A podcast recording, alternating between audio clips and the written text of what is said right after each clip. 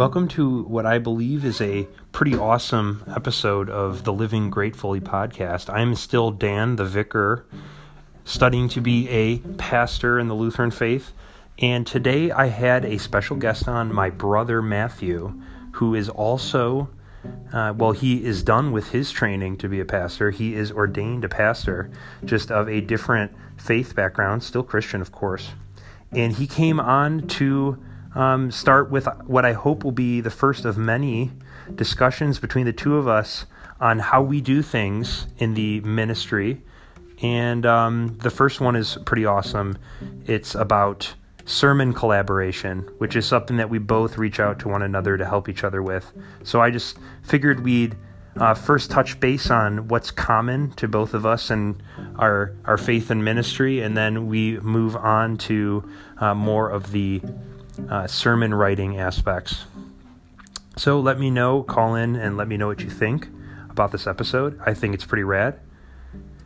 And I hope you enjoyed the interview.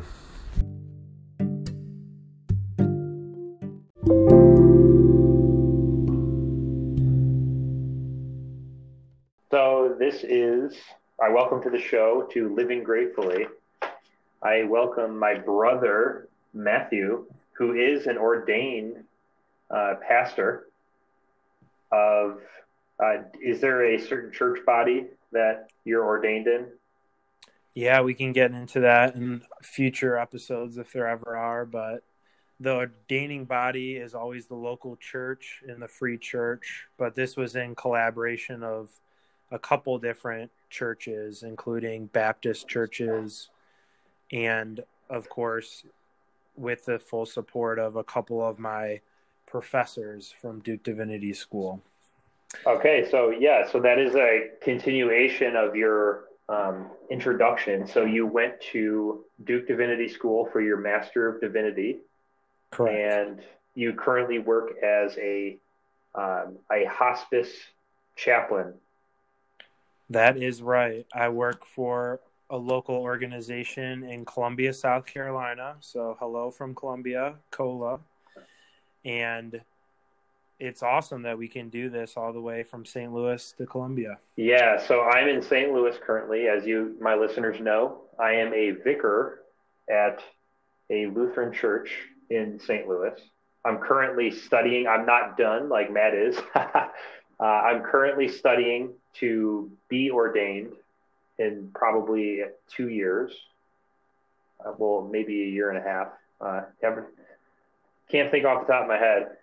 And we just thought that we'd try this out, have Matt on the show, and most likely dedicate more time to this as a thing we're going to do of calling one another up and sharing um, our two unique perspectives in the same faith of Christianity on a wide variety of topics um, in a, a, very close way that only you know maybe brothers can um, talk about certain things. Yeah, and it's important for listeners to know that we are brothers, the only two uh, siblings in our family. Um, and of course, we had just kind of thought that this is a unique call. Of course, we each have a unique call, but we'll get to that in future episodes. How our calls, I'm sure, are built off of our family story, our community of faith story from our upbringing, and our family of origin. So we'll touch on all that. Yeah, and and so long story short, we are both. Um, Matt is ordained, and I am planning to be ordained. So we're both plan to be clergy in some respect. I, I, I suppose I am clergy as a vicar. Mm-hmm, you as, are. If you've, um, if one, if, if the listener has ever seen the show um, Grantchester or something like that, it's the Church of England calls, also uses a vicar system, but I am in the Lutheran uh, faith and we use the vicar system of training on site, kind of like how a doctor would do residency during medical school. That's sort of what vicarage is in the Lutheran faith. Yeah. So, and... so, so right now I'm learning to uh, do pastoral care under the, the, the watchful eye of my vicarage supervisor, who is a pastor, an ordained pastor, a uh, and he's been doing so for quite a number of years. So he has experience. Uh, I'm learning to do pastoral care, to write and deliver sermons, Bible studies, all sorts of things. Yeah, you got it. And you're in the Lutheran Church Missouri Synod. Yes. And I also did a similar thing to a vicarage, but in my divinity school experience, we just call them a field placement where you're under the pastoral leadership of local church, nonprofit, or other faith leaders. And uh, I completed my residency at UNC hospitals in Chapel Hill for chaplaincy. And so that's a CPE, right? Yep, you got it. Clinical pastoral education. Awesome.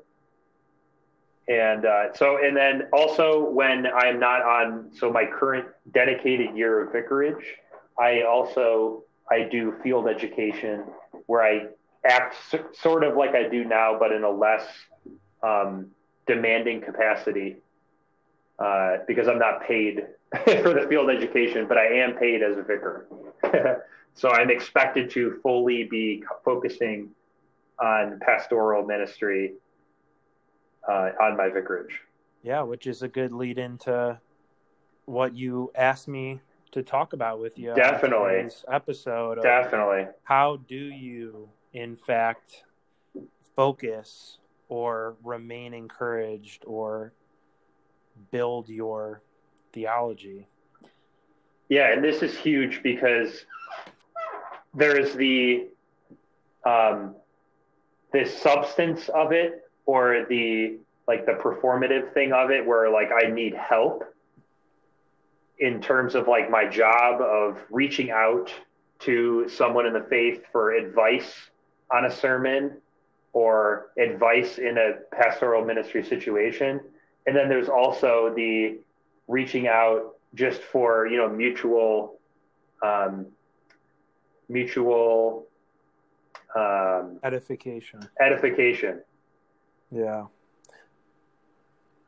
Definitely. So so you know definitely over the course of our relationship we have definitely reached out to one another for advice to to talk about to talk things through that we don't understand to get support to get help.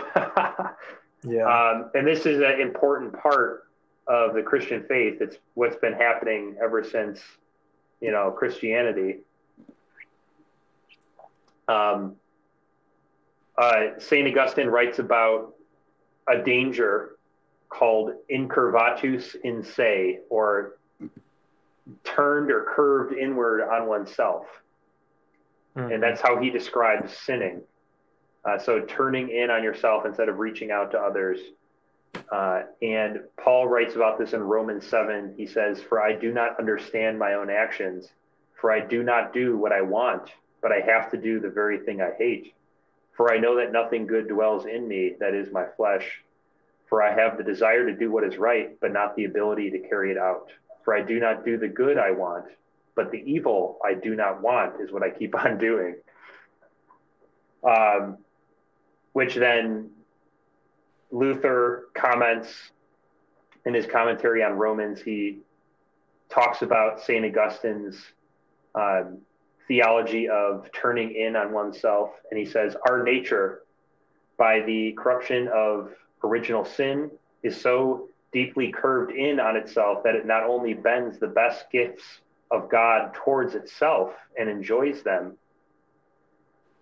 or rather even uses God himself in order to attain these gifts, but it also fails to realize that it so wickedly and viciously seeks all things, even God, for its own sake.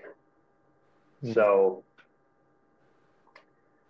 it is our compulsion to not reach out to people when we are facing whether it be the everyday evil of like sadness or uh, loneliness and sometimes even in extreme situations of evil we still do, don't want to reach out.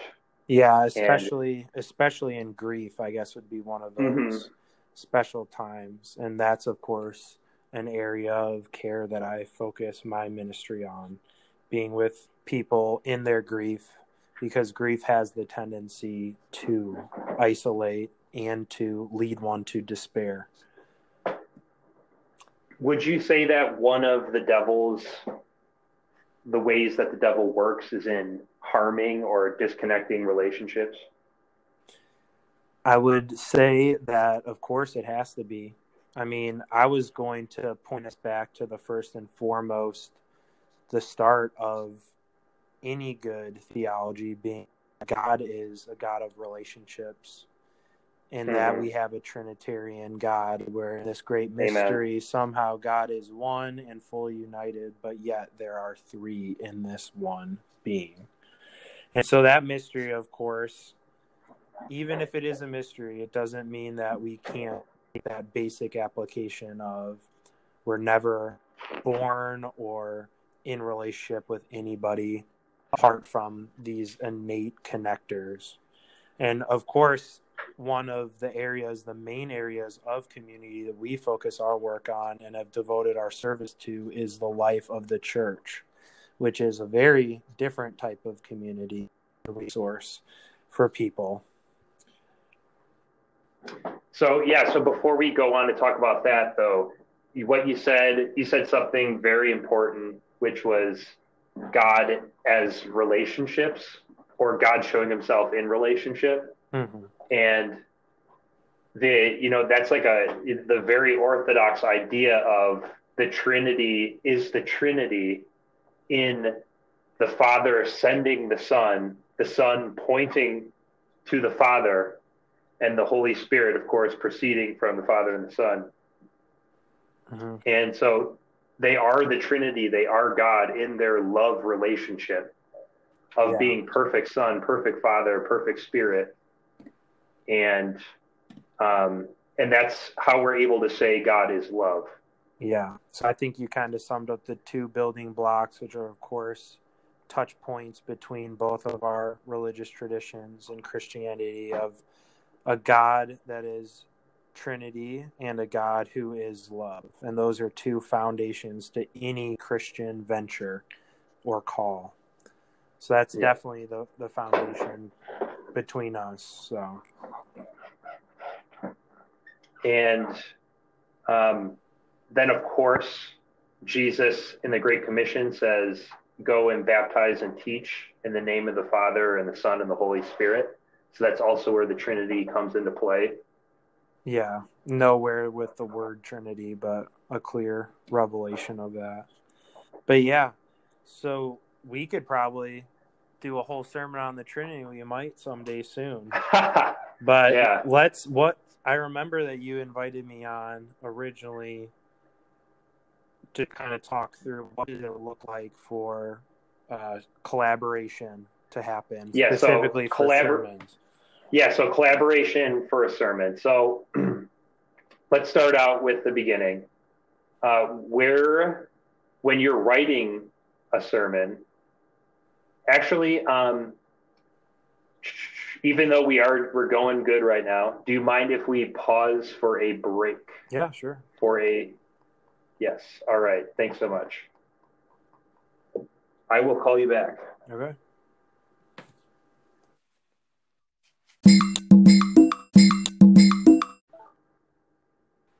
Hey, hey. Howdy, we're back. We are. We never left. Yeah. so let's jump right back into the process. So, beginning with writing a sermon, um, what do you, when you are, say, your the pastor says, Matt, I need you to preach March 15th. Mm-hmm. I don't even know if that's Sunday. Sorry, just off the top of my head. Um, and you know now it's February 13th what what are your first steps? Yeah, and especially when you're rooted and you know the context of where you're gonna be preaching. Mm-hmm. The first step is always going to be approaching the text. I'd say. Usually, kind of, you identify it, you clarify it, um, live with it in a lot of different capacities. All right. So, what does that look like for you? Yeah. So, it usually looks like it depends on the church, but to use um, one example is if you're using a like a formal tool like in to honor the liturgical calendar it's going to be one of the differences in our traditions that some churches do and some churches don't have a set text pairing of texts which you could probably speak to so so that's what you that's what you might call the lectionary or the the reading of the week so yeah primarily usually a psalm, an Old Testament reading, a epistle or letter, and a gospel reading. Yeah. And so usually um, a church in the free church or non denominational church will often be using that lectionary, but not explicitly referring to it as it's either just kind of co opted, not in a coercive way or they'll kind of a, a theme that they're going on a sermon series where they're reading through a bible passage either a book of the bible or a section or highlighting throughout scripture a certain theme that's connecting it all together. But yeah the first thing you want to know is what are you preaching on? Because the gospel can always be preached preached and you're usually going to be that's why you're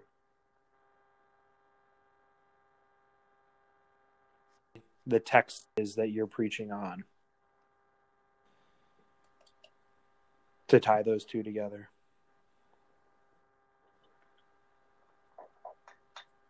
okay and um so say you have so you say you've chosen which part of the lectionary you want to preach on yep. or which text um, and oh and by the way uh, so there's like a broad spectrum of styles of say like a, an L, your typical lcms church mm-hmm. so the the church that i did field education at they purely do sermon series. So they don't necessarily, maybe once or twice a year between sermon series, they'll do the lectionary. And then, of yeah. course, of course, like Easter, Christmas, they'll do the lectionary. But mm-hmm. more often than not, they have they've met as church leadership and decided on um, sermon series where yeah, it's like, yeah. hey, we're going to do four weeks on faith or four weeks on how to be a Christian parent. Mm-hmm. And so that's that's similar and overlap with what you're talking about. Yeah, and that's that's a good point. But all this is about unity in the church, but also honoring some of the context of the local congregation where there might be the needing or the you know Holy Spirit's guidance to preach or to focus on certain aspect of the faith for sometimes for education purposes, sometimes to strengthen areas of a belief system or to just speak to what's happening in the world um, in which somebody lives. But yeah, yes. so the first thing is you know what the text is. Um, yeah, so something you're touching on is something that strikes me.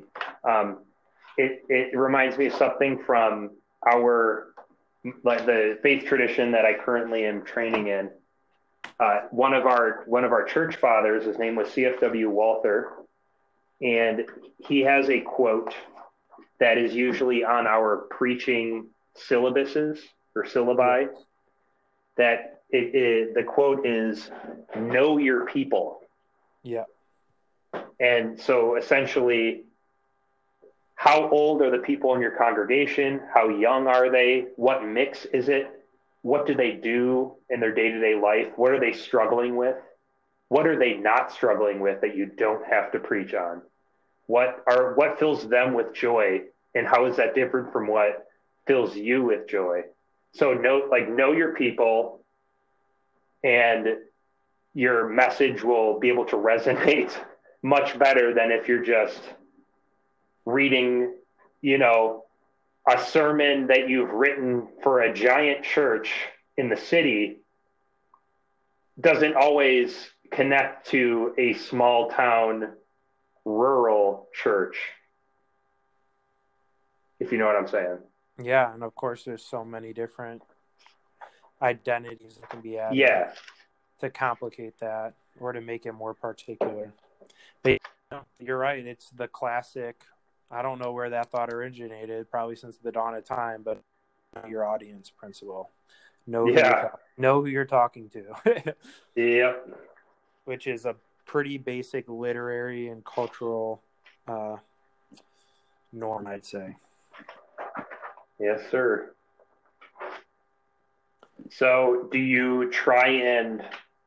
Um, I don't want to lead a question, but do you try to identify something that your congregation is struggling with or something that you think they need to hear at the time and that's how you formulate what you'll be preaching on mm-hmm.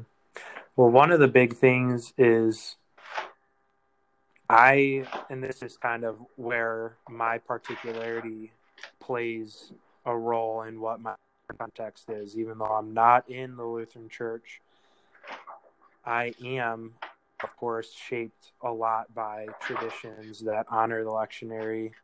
And I think it's important. Sometimes it's easier even just to be given a text and to go with it than spend 20 hours finding or locating um, something that you are trying to identify, quote unquote.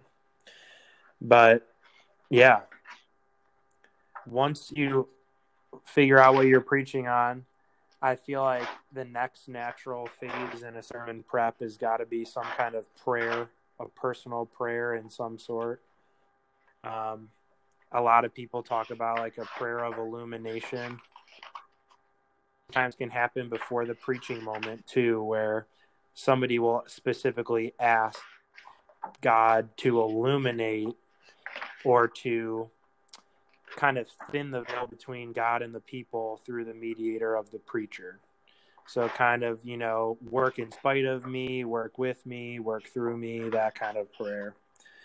Um, the intent is that, and St. Ignatius was big on this, just that the light of Christ will illuminate you as you read, as you prepare.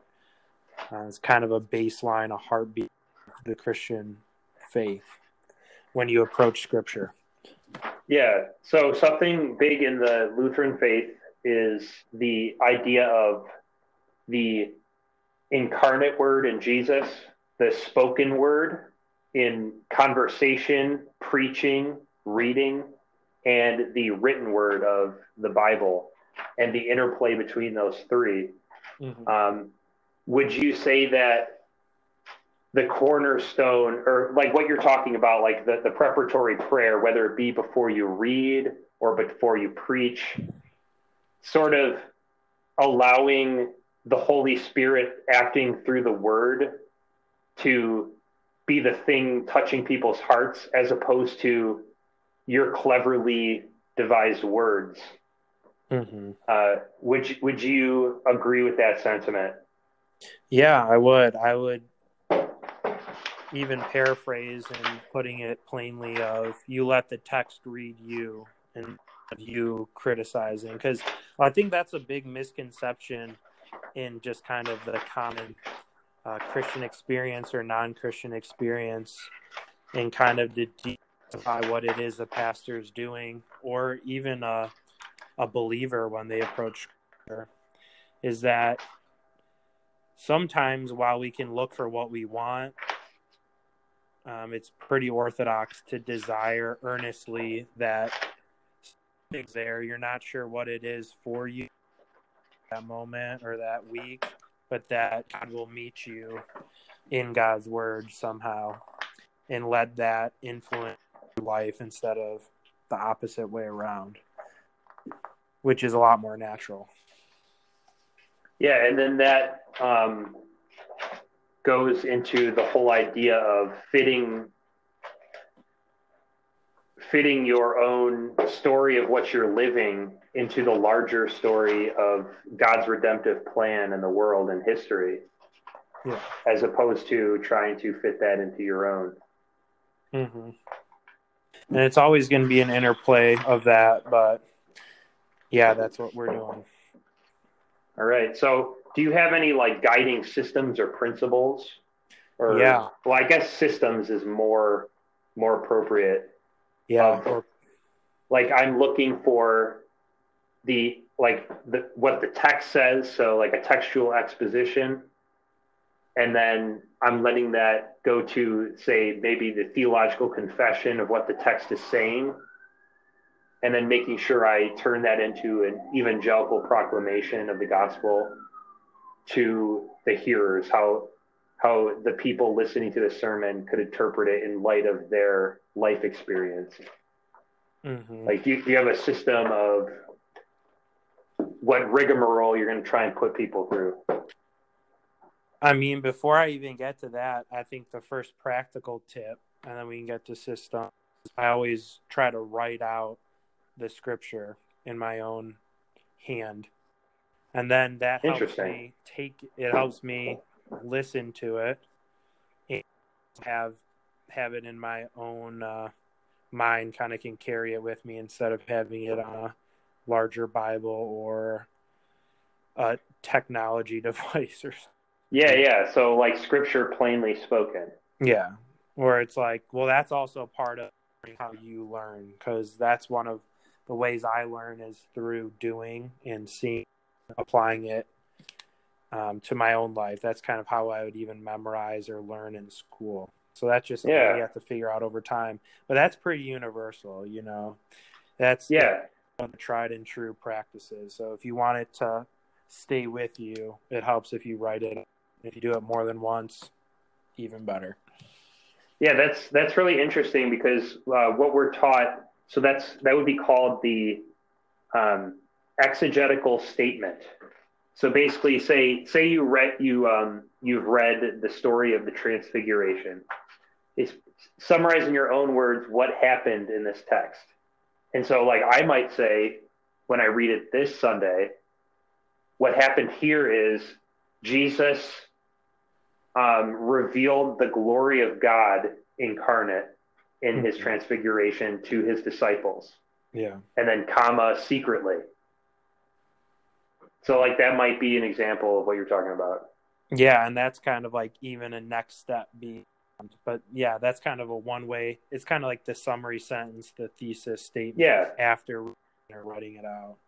Yeah. But yeah, for me, it's kind of more to get that story in my mind, in my heart, in my soul before I'm starting to draw lines, make you know connections and or draw a conclusion. So, okay. Yeah. So, um, are there? Do you use uh, co- scriptural commentaries in your sermon prep? Yeah, and it's a lot easier when you're based in a local church. I think that's one oh yeah the hardships of doing ministry on the fly is I rely a lot more on books or internet podcasts for information than a commentary because you have to have a friend in high place or access to a, a nice library to have a weighty book that's uh, a little bit more established and yeah no that's my normal practice. I somehow find a way or ask a local pastor to copies nice within copyright and, law yeah uh-huh which also helps because then you can actually write on the commentary or highlight instead of having to just hold heavy books near one another. yeah, that's true. And I'm a, I'm a big fan of Logos Bible software, mm-hmm. and you can have you know whatever free books might come. Like recently, uh, Stanley Hauerwas's commentary on Matthew mm-hmm. uh, was free. So I've I've been using that because mm. right now it's Matthew for the lectionary. And right now, the church that I'm a member at, not paid staff, is going through the God Mark. So there's an example of a sermon series. Okay. And so I get yeah. So you said that you you you look into podcasts, you know, various websites, books, and are you just are, or, are so you're looking for a commentary on the scripture itself?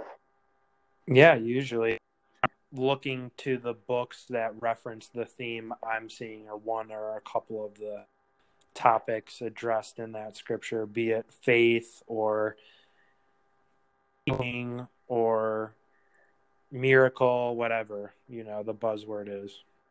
That stands okay. out or my eyes drawn to. Yeah, something that commentaries help me do is put it in the context of both what happened before and after the current story, but also how it links to other places in scripture. Like maybe there's an Old Testament link that I didn't know about. That's for sure a benefit. Yeah, because um, I remember giving a sermon on the widow of Nain, mm-hmm. where Jesus raises her son from the dead. And the commentary was like, yeah, people would have thought that this was like when Elijah raised the widow's son in the Old Testament. And I did not, you know, embarrassed to say, I did not remember that one from Sunday yeah, school. for real. Whoops. Yeah, same here. And and what that did was open up this whole other world for me to kind of tap into and bring up in in the preaching. So I could say, you know, this is what people were thinking about when they saw Jesus doing this immediately. Yeah. Well, and I, I feel, yeah. No, especially Jewish audience, because the big yeah to always keep in the back of your mind is as much as you can link the Old and the New Testament is helpful as much today as it was back then, and to you know not be anti-Semitic or to apologize or kind of separate the two texts as the old and the new covenant, but to see as a bigger story that is unifying communities of diverse backgrounds. So and would you say that it's would you say it unifies in the person of Christ? Yeah. Yeah, because Jesus was a Jewish guy from the Middle East, so I'd say for sure. Right on. Um, because that's probably the text Jesus is thinking about. yeah, yeah, he would know the story and heal in a similar but different way. Yeah, so that kind of also goes to the idea of um, when you're reading, like, say, a scripture story, you try and put yourself in the mindset of what the person hearing the story at the time would the that they would have the mindset they would have been in. Yeah, exactly. So like, so like when Jesus says, um, in order to inherit the kingdom, you have to become like a child. What did that mean to someone hearing that there? Yeah, it means you become someone who's low or of no use via their body yeah. or productivity or yeah dependent yeah that they're yeah and yeah dependency yeah and so that's very different from like in a modern era where we kind of put children up on a pedestal as like wise or mm-hmm. like the beauty of na- naivety. Yeah. Um, uh, so I sort of want to bring up the like the concept of um, like law and gospel in preaching. But I don't. Uh, I'm not sure if you'd be interested in talking about it. I think for sure, but I might need to punt that to a later episode. Be giving us yeah, it's true. just because I've got to make dinner here shortly when my my beloved home from work. All right, is she home now? No, soon though. Okay. Do you want to touch then? We'll close out um, talk about literally what we wanted to set out and do, which is the collaboration part. So, when do you say to yourself, I should probably call someone about this? I think, honestly, when the text becomes real in my life is when I'm kind of calling the person it's hmm. making me think of, or if it's touching me in some way that, yeah, I'm like, huh, this is actually finally sunk into my thick skull, you know, like, mm-hmm. huh, this is, or in kind of along the similar lines of like when it becomes a little bit more mysterious than straightforward, you know where it's like, huh, I could see many different ways I could go here, or this seems like a much larger concept than this very particular phrase that Christ said or a disciple uttered. So, yeah, but I think that's kind of where I initially thought. It was like when I'm there's something I'm excited about or there's something that really challenged me. And uh, usually, of course, depends on who I reach out to. Do I reach out to a leader or do I reach out to the person that it made me mindful of to recall that or to shed light on it? Or then, of course, for you and me, is it just because this is something that Dan would know something about or have an opinion about that might be in me externally processing that? Yeah, that makes yeah that makes a lot of sense because um, when I think about it, I think of like like when I was when I sit down to do a sermon, so much becomes available to me yeah. in terms of the podcasts, the books, and the websites, the and it's all swirling around my head because there's a million different things you could say. Mm-hmm. And so I if I call Matt then and I'm like, "Hey, this is what I'm thinking about." Like especially this last sermon that I was writing about transfiguration, mm-hmm. at a certain point, I can distinctly remember Matt saying, I think that's what you're trying to say. Yeah. And then things got became more narrow in my thinking and less chaotic. Yeah. And I think that was where the key, kind of like the Holy Spirit working through the mutual uh, commendation. Yeah, it's the aha moment. Mm-hmm. Eureka. Yeah. Zoinks. Or epiphany. Yeah, hey. the appearing. That's very true. Mm-hmm. But yeah, that's kind of uh, the main point. I'm sure we can look into that even further in the, the days ahead. I'm excited. Definitely. Thanks so much, Matt, uh, for coming on and talking with me. This is, I think, very beneficial yeah, and we'll get even better as we do it, as we alluded to. That's part of the craft. Right on. All right, I love you. And thank, thank you, thank you for always uh, making my sermons that much better. Likewise. Definitely. All right, adios. Adios. love you too, Matthew. Bye. You too, Dan. Bye bye.